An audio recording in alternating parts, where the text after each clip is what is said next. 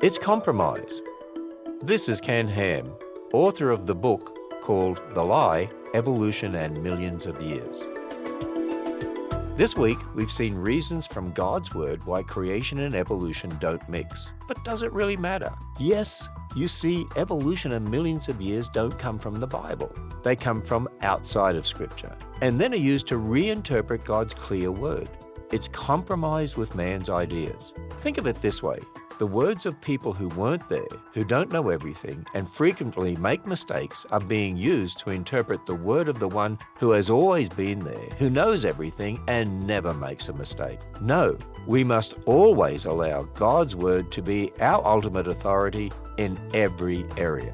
Discover more about God's Word as our authority when you visit our website at AnswersRadio.com and listen to this program again at AnswersRadio.com.